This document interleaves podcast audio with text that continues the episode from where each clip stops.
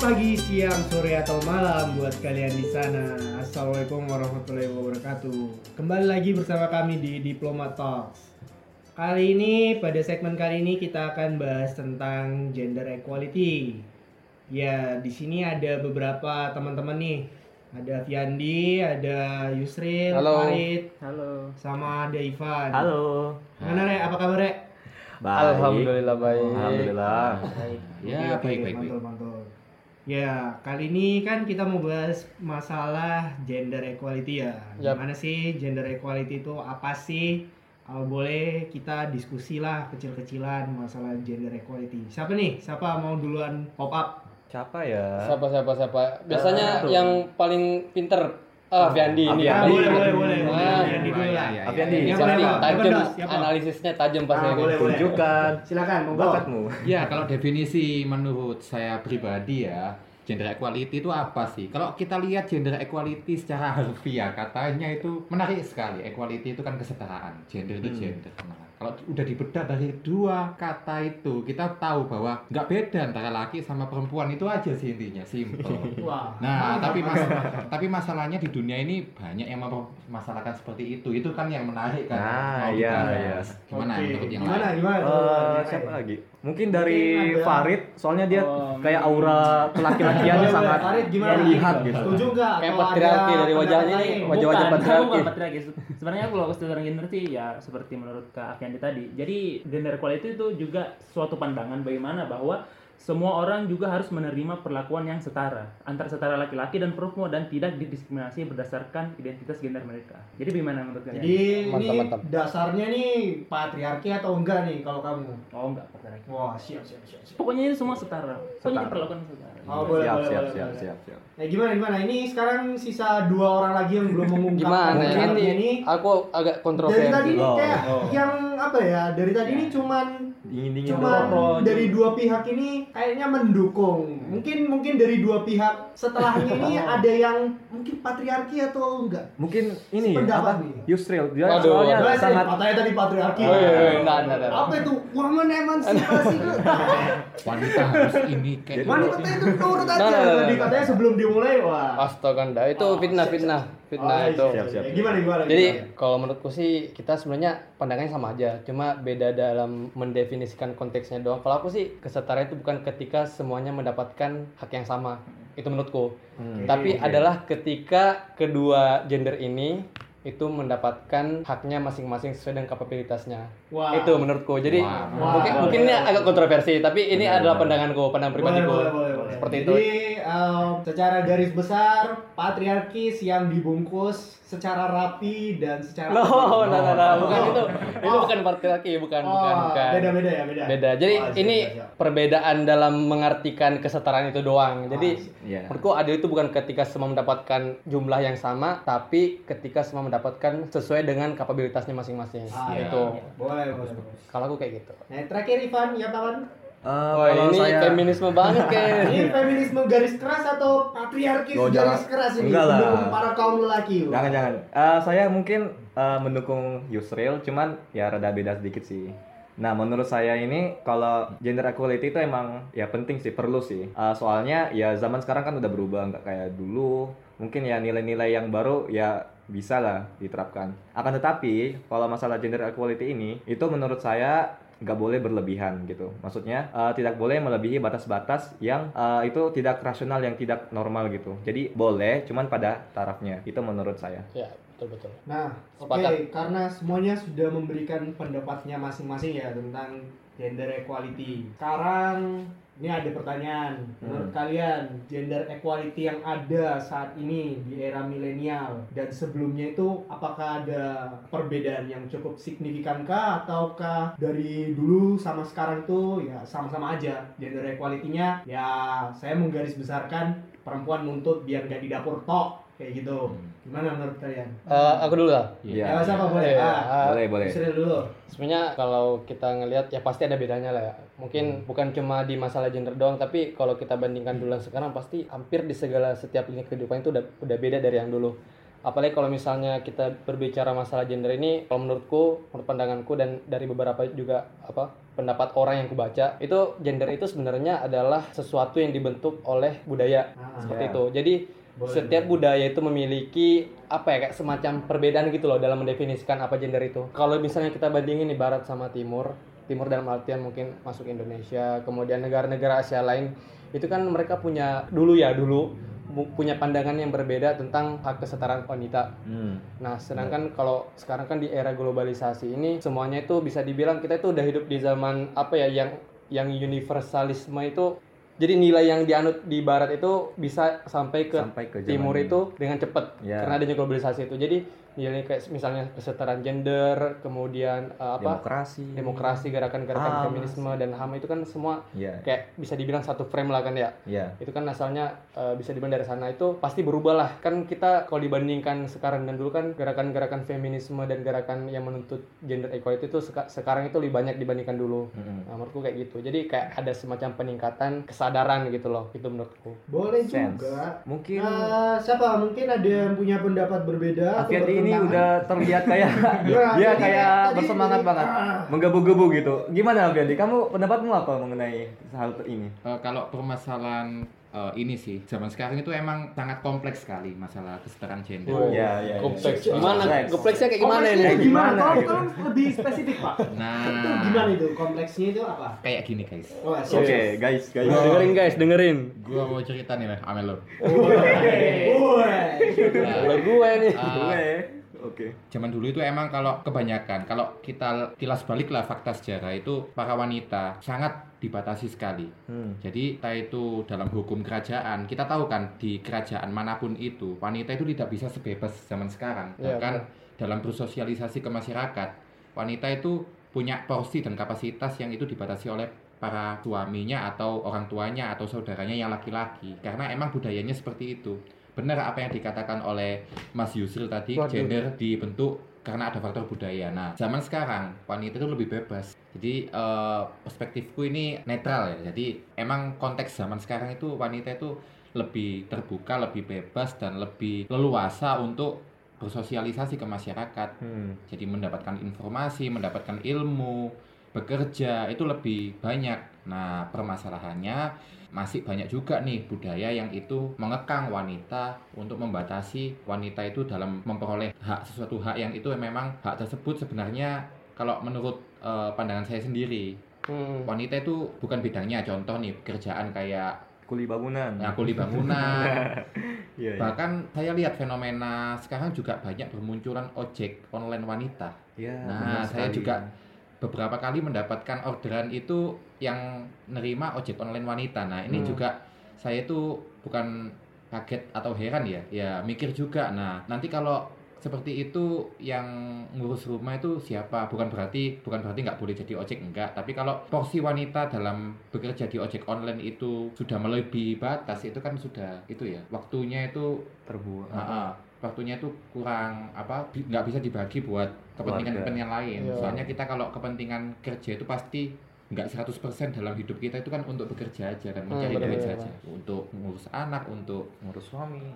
ya untuk bersosialisasi mendapat ilmu atau ngurus diri ngurus sendiri lah sendiri. Ya, lah. diri Ngurus sendiri. suami. itu yang paling penting ngurus diri sendiri. Jangan ngurus orang lain kalau kita diri sendiri kita, kita belum beres. Terurus. Ya, benar sekali. Sangat Gitu sih. subhanallah. Sangat-sangat bijak. bijak banget. Ya, bijak banget Tapi ya gimana lagi ya, kadang kan tuntutan ekonomi lah, tuntutan macam-macam lah kan akhirnya mengaburkan batas-batas antara pekerjaan yang notabene-nya dilakukan oleh laki-laki Hmm. dilakukan oleh perempuan itu kan sangat lumrah lah untuk zaman sekarang Iya, ya iya. nggak? Iya, ada benar. mungkin dari dua pendapat lain teman-teman yang belum sharing nih Oh, Kak. Gimana? Oke, jadi Bang gini. Farid, boleh Jadi Farid, kalau jika kita lihat eh, bahwa dulu ya sebelum kita merdeka, jadi kita kan punya pahlawan tuh. Mm-mm. Pahlawan perempuan gimana? Hera Kartini, Ya, Kartini, Kartini. ya itu. Cuk. Nah, Hmm. kita kan juga bisa mengambil nilainya di situ gimana hak perempuan juga itu bisa memerdekakan Indonesia gitu. Bukan Hmm. cuma laki-laki doang yang menjadi pahlawan tetapi juga perempuan. Nah, seiring juga berjalannya globalisasi yang di- di- sudah dikatakan Pak Yusril sama Kak Fiandi, itu terus pengetahuan itu terus berlanjut di mana juga eh, pandangan kesetaraan gender itu juga berjalan. Nah, kita juga lihat bahwa di zaman saat ini juga eh, pemerintah juga itu memuliakan atau menempatkan posisi perempuan itu di Kursi kayak di parlemen. kursi mendapatkan ruang di ber, ber- ruang di untuk berpolitik seperti ya, seperti menteri kita DPR. menteri apa Mantan- mantannya menteri siapa? kelautan Kelautan. juga Ah. kita Bu Susi Bu Susi, gimana ya. Bu Susi. kita lihat kan juga bagaimana Bu Susi juga memiliki jiwa kayak lelaki gitu. Ya, maskulin. Iya. maskulin sekali Masculinity-nya Ya, kental banget. Sangat-sangat. Juga. Ya juga kalau misalnya kalau dilihat kesetaraan gender di zaman milenial ini yaitu kita lihat laki-laki kan bisa serba bisa melakukan pekerjaan. Tetapi perempuan juga bisa loh. Iya, iya. Se- Contohnya seperti misalnya ibu-ibu rumah tangga itu cuma mengurus anak tok gitu. Tapi j- di, di zaman milenial ini perempuan atau ibu rumah tangga itu bisa mengerjakan dua kali. Misalnya berdagang di rumah, terus mendidik atau menjaga anak-anaknya di rumah. Nah kita lihat kan bagaimana juga eh, apa yang melihat juga globalisasi yaitu online shop gitu misalnya. Iya. Iya. Hmm. Bagaimana juga bisa berdagang sambil mengasuh anak. Itu aja sih. Jadi kayak satu batu dua Satu burung. batu, dua. Bener kan? Bener kan? Apa, apa apa ini? dulu? Apa ini? apa? Apa ini? Maksudnya satu batu lempar langsung kena dua burung. Oh, perjelas dong. Ambigu, Nah, tolong, ambigu. tolong eh, kata-kata yang ambigu itu Iya, eh, iya. sedikit di Kurang. apa ya, dikontrol lah, di, dikondisikan ya. Oke, oke. Takutnya nanti pemirsa ini, eh, kok pemirsa, Pendengar. para pendengar yang ada entah di mana ini takutnya nanti pikirannya ke mana-mana. Iya, Emang iya, Ivan iya. ini aduh. Gua aja. Apalagi kita minasai. emansipasi wanita, ini takutnya ada ah, salah Iya, paham. iya, apa. iya. Ah, jadi bahaya maaf. Halusinasi, Pak. Jangan gitu, halus. Nanti ambigu.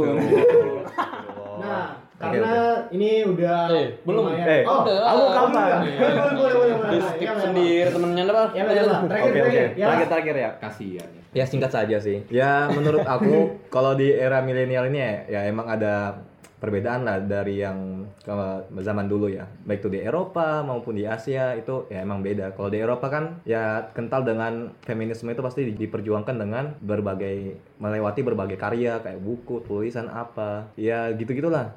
Nah kalau di Indonesia, nah tadi sama kayak ada yang Farid bilang kan era Kartini, mulai dari bukunya apa, dari gelap terbitlah terang, itu kan pokoknya zaman dulu tuh ya modelnya gitu-gitu. Nah tapi kok milenial, kalau zaman sekarang ini ya bervariasi lah, lebih kelihatan. Misalnya ya kayak gerakan feminisme ya kayak demo apa, Hmm.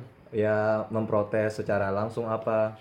Tapi yang saya tidak serak atau tidak setuju di mana jika gerakannya tersebut bersifat radikal artinya eh, memakai cara-cara yang lewat melewati batas.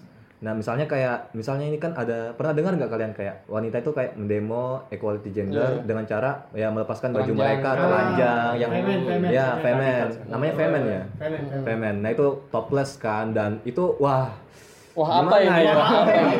Tolong ini, terus. ini ya kayak Nah. tadi saya sampaikan, tolong kata-kata yang sifatnya ambigu itu diperjelas ya. Iya. Tapi Ya, kan nanti apa? para pendengar ini ke mana-mana imajinasinya. Soalnya wah itu multitafsir, Van. Ya maksudnya wahnya tuh kayak wah mereka tuh kayak berani banget show off. Oh. Maksudnya nampilin keberanian mereka itu kan wah maksudnya ya kalau kalian nangkapnya beda ya mohon maaf.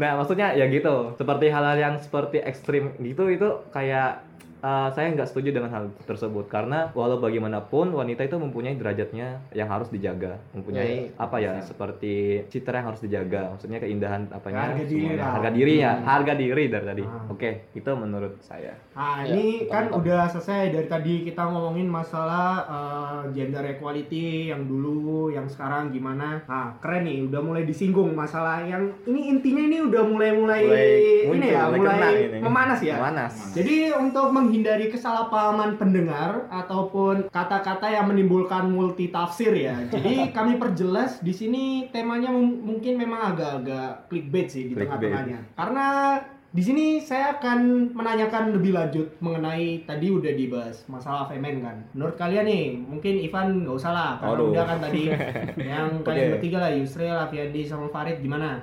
Di satu sisi kan femen itu mereka menggambarkan, mengekspresikan bahwa kebebasan wanita itu tidak memiliki batas. Di mana Nah. hingga ke titik mereka membuka pakaiannya itu ya topless ya itu benar-benar memberikan pesan yang tegas gitu loh kepada kaum pria kaum Adam bahwa mereka itu benar-benar di garis terdepannya lah untuk membela gender equality. Cuman kan di satu sisi saya percaya di negara mana pun itu pasti kan punya yang namanya moral value ya. Ah, itu nggak bisa terlepas lah mau negara apa pun mau Eropa kayak mau Asia kayak Indonesia kayak malang kayak ya pasti ada moral value-nya lah. Dan menurut kalian ini pendapat kalian gimana? Apakah itu sesuatu hal yang benar ditinjau dari aspek akademisi maupun aspek Moralitas. dari sosial bermasyarakat sosial. itu gimana itu menurut kalian eh monggo siapa duluan Kayaknya siapa ini? Eh, iya, ya, oke. Yusril. Ah, itu gue udah gak tahu mau ngomongin Nah. feminisme ini Enggak ya, enggak. Nggak tahan, Eh, itu gemeter. femen itu biasanya di ini kan ya kayak di negara-negara barat gitu Iya, ya. Ya, benar. cuman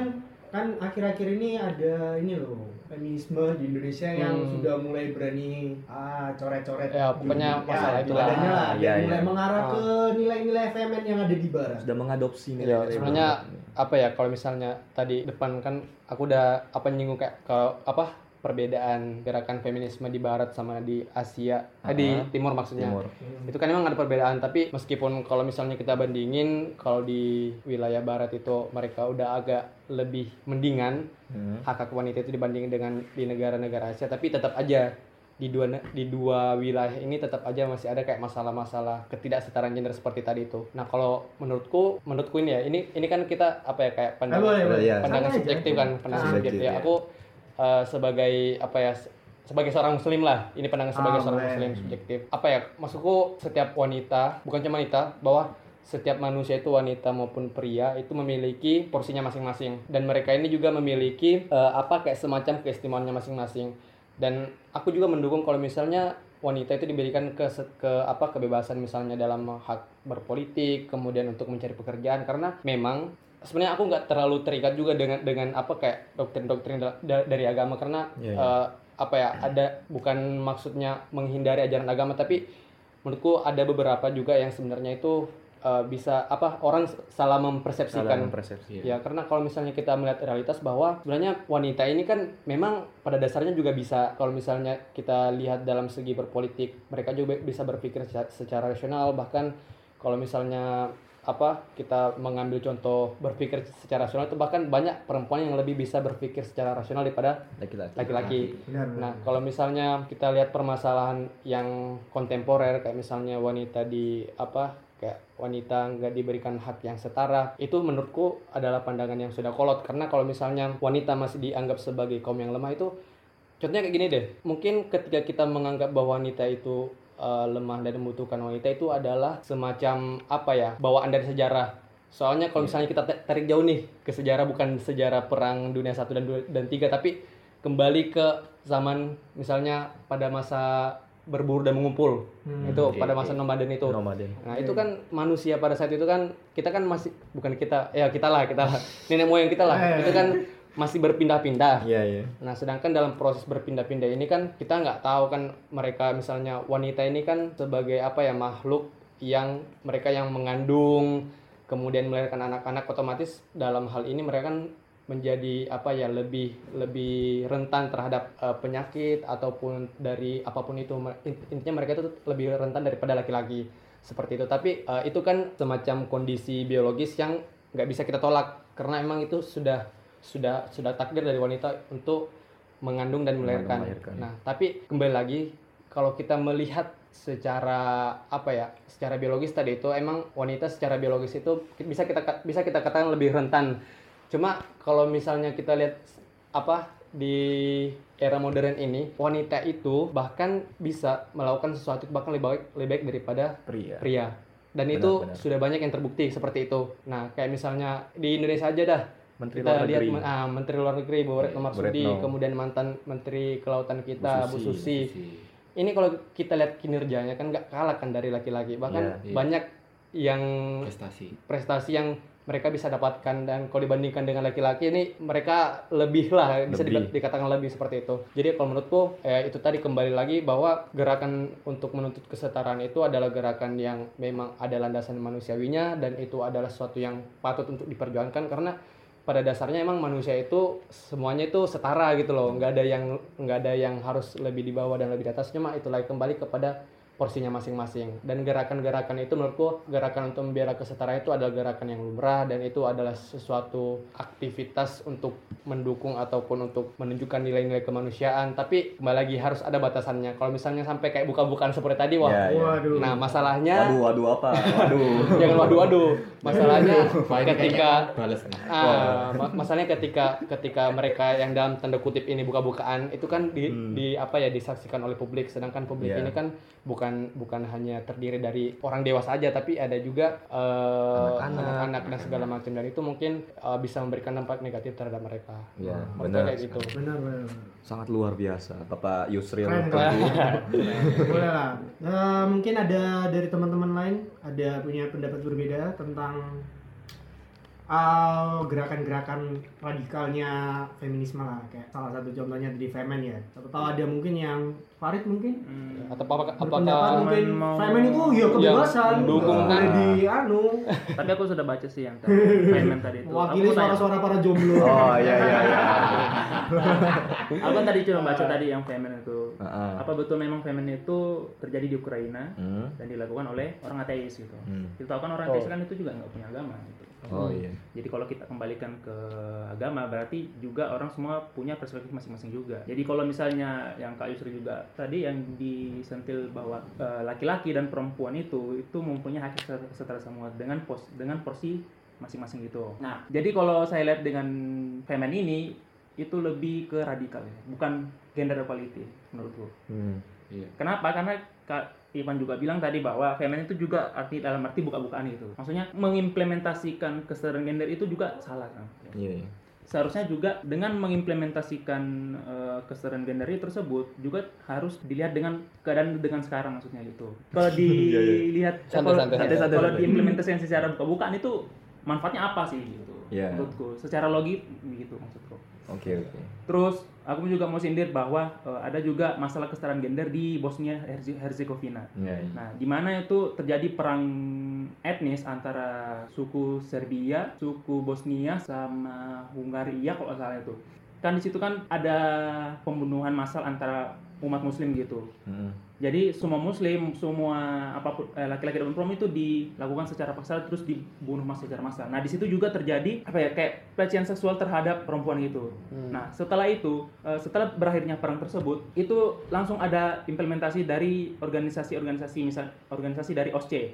Nah, OSCE itu kayak eh, organisasi kerjasama dan birokrasi dari Uni PBB. Eropa. gitu. Oh, Uni Eropa. Nah, di situ juga mengimplementasikan bahwa gender equality sangat harus dioptimalisasi bahwa bahwa kita sudah mengalami peristiwa yang dialami Bosnia Herzegovina itu. Nah, setelah itu OSCE langsung membuat kayak seperti lembaga kesetaraan gender gitu. Setelah beberapa eh, bulan setelah perang tersebut, itu pun langsung langsung terrealisasi dengan adanya kampanye-kampanye kesetaraan gender tersebut.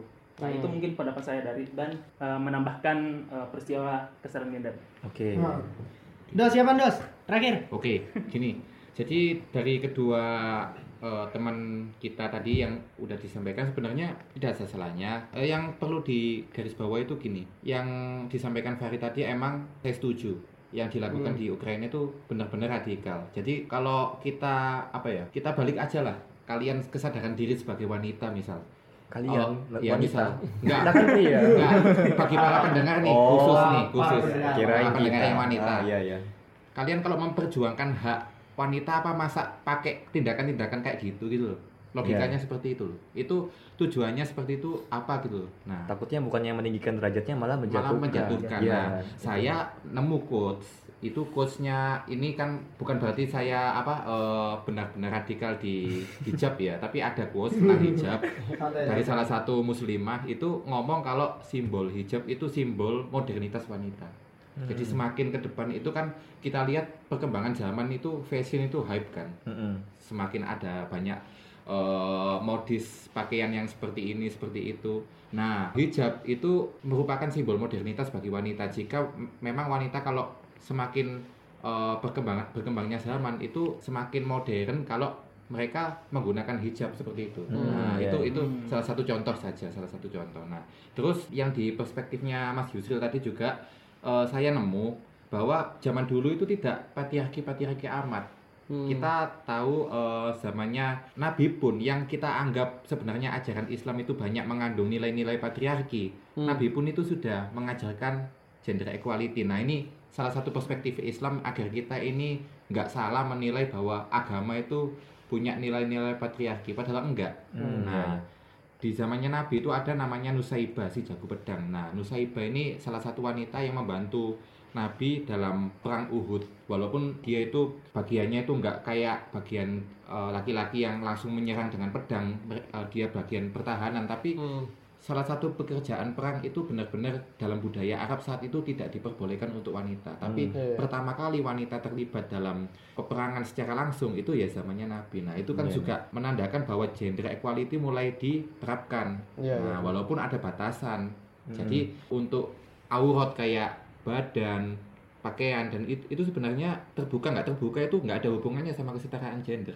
Kalau kita ngomongkan kebebasan wanita, kalau ngomong buka sama menutup pakaian itu bukan ngomong kebebasan malahan, malah itu seks.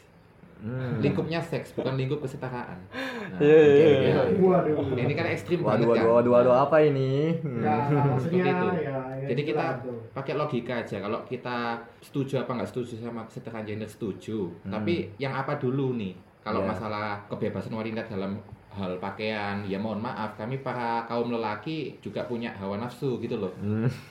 Iya, iya, iya. Ya ini kan dia sudut pandang laki-laki kan, Iya, jadi ya wajar lah, iya, normal iya. lah.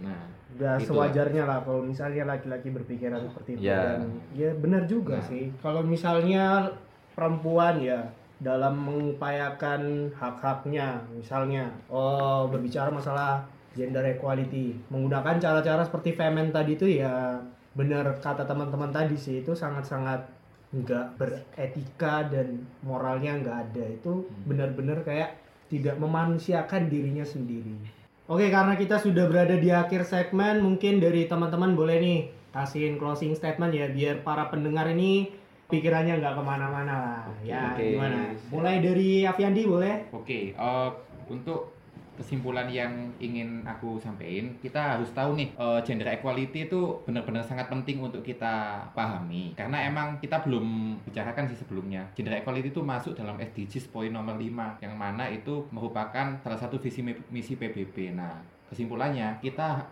mau menganggap bahwa gender equality itu bukan dalam hal wanita itu benar-benar 100% bebas secara fisik juga sampai sampai menyentuh secara fisik. Enggak tetap kita itu memandang nilai-nilai kebebasan itu juga ada batasannya. Semua ada batasannya. Di dunia ini selalu selalu terbatas kalau kita teliti gitu. Soalnya gender equality itu bukan nilai eh, apa ya eh, mutlak yang itu tadi. Sifatnya itu ya mutlak. Memang relatif kan. Semua nilai-nilai yang di dunia ini kan kita pelajari di buku-buku itu relatif. Pasti nanti ada paham-paham baru yang itu menggenapi paham gender equality ini. Jadi Ya. intinya wanita itu punya batasan tertentu. Kalau untuk kebebasan itu lebih dalam hal eh, yang cocok dan yang mampu untuk dikerjakan wanita Ya, Dari kalau siapa? Ah, Dari kamu kamu dulu. Kak. Ya, oke. ya kalau menurutku sih hampir sama sih sama kayak Mas Afiandi. Oh, Mas. Kalau misalnya kita ngomong masalah gender equality kan kita mau nggak mau pasti nyinggung tentang apa ya privilege yang dimiliki oleh laki-laki. Oke. Sedangkan kadang orang yang memiliki privilege itu nggak sadar kalau mereka memiliki privilege. Nah jadi menurutku kalau gender equality itu yang harus kita bangun adalah kalau dari perspektif laki-laki ya adalah kesadaran. Karena orang pinter pun, orang sebijak apa pun, bahkan Aristoteles pun menganggap bahwa wanita itu adalah manusia yang gak sempurna. Iya. Ini Aristoteles bahkan bilang kayak gitu. Hmm. Nah, tapi sekali lagi yang aku mau tekankan adalah bagaimana kita laki- laki-laki ini adalah untuk menumbuhkan kesadaran. Karena seperti tadi, orang yang memiliki privilege itu, dalam hal ini laki-laki itu kadang nggak sadar kalau mereka itu memiliki privilege dan mendiskriminasikan wanita. Nah, oleh karena itu kesadaranlah yang penting atau yang perlu untuk kita bangun untuk apa menciptakan kesetaraan dalam hal yang aku bilang tadi kesetaraan di mana setiap orang itu memiliki porsinya masing-masing seperti itu. Jadi tadi sekali lagi adalah kepedulian dan kesadaran. Oke, eh, jadi kesimpulannya, eh, jadi gender equality ini harus direalisasikan kepada seluruh laki-laki atau perempuan. Nah, jadi jika direalisasikan bahwa gender equality sebagai ideologi kesetaraan laki-laki dan perempuan, itu juga bisa menimbulkan bagaimana hak-hak laki-laki atau juga perempuan itu bisa diperjuangkan gitu. Nah, terus jika kalau misalnya kesetaraan gender ini harus direalisasikan dengan cara misalnya kampanye atau apa pun itu, realisasikan dengan secara baik dan mempunyai etika yang baik gitu. gitu. Terus jika eh, kalau misalnya kesetaraan gender itu berbelok misalnya ke radikal lagi itu itu bukan lagi kesetaraan gender, itu lebih lagi ke radikal. Jadi intinya adalah bahwa perjuangkanlah kesetaraan gender tersebut maupun lihat laki-laki atau perempuan itu tersebut bahwa kesetaraan gender itu sangat bisa menyimbangkan porsi laki-laki dan perempuan itu. Oke, Nah, aku Mas ya terakhir, terakhir. Oke. Ini biasa Eh, paling wow ini terakhir ini. Ya, ya, ya. Wow. Jadi saya sangat setuju dengan kalian semua, sama Farid, Yusril, Afiandi, dan saya ingin menekankan eh, bahwa laki-laki dan perempuan itu setara. Ar- dalam artian dilahirkan semua manusia itu dilahirkan setara. Nah, kalau yang menanggapi yang Yus- Yusril bilang tentang Aristoteles mengatakan mengatakan bahwa wanita itu tidak adalah manusia yang tidak sempurna gitu, itu menurut saya salah, kurang tepat. Eh, menurut saya semua manusia itu tidak ada yang sempurna. Jadi baik itu perempuan mau- maupun laki-laki itu ada kelemahannya masing-masing, ada kekurangannya, ada kelebihannya. Jadi kita itu harus eh, hidup berdampingan, saling menghormati satu sama lain dan tidak ada diskriminasi baik itu di laki-laki maupun perempuan. Kemudian eh, bahwa equality gender sama seperti yang dibilang Farid tadi, terus pada batasnya dan secara baik diimplementasikan. Oke, menurut saya itu saja. Oke, karena semua nih teman-teman udah menyampaikan pendapatnya, udah berani sharing-sharing, udah banyak lah memberikan sudut pandangnya tentang gender equality, feminisme, bahkan femen sekalipun ya tadi masalah buka-bukaan. Iya, iya. Mungkin untuk kata terakhirnya adalah tergantung daripada sudut para pendengar gimana kalian telah, setelah mendengarkan berbagai macam perspektif yang telah kami sampaikan di sini. Semuanya ada di tangan kalian. Tolong be wise, tetap baik kepada siapa pun terlepas dari gendernya. Oke, terima Ya. kasih telah mendengarkan segmen kita kali ini. Kalau kalian suka, boleh subscribe, boleh di-share, boleh di apalah sebar sama teman kalian ya. Ya. Stay cool, stay wise. Saya Odi. Saya Nafal Fikri Khairi. Saya Farid. Saya Yusril, bye bye. Saya Afiandi. Kami dari Diplomatas pamit undur diri. Selamat pagi, siang, sore untuk kalian semua di mana pun kalian berada. Assalamualaikum warahmatullahi wabarakatuh. Waduh.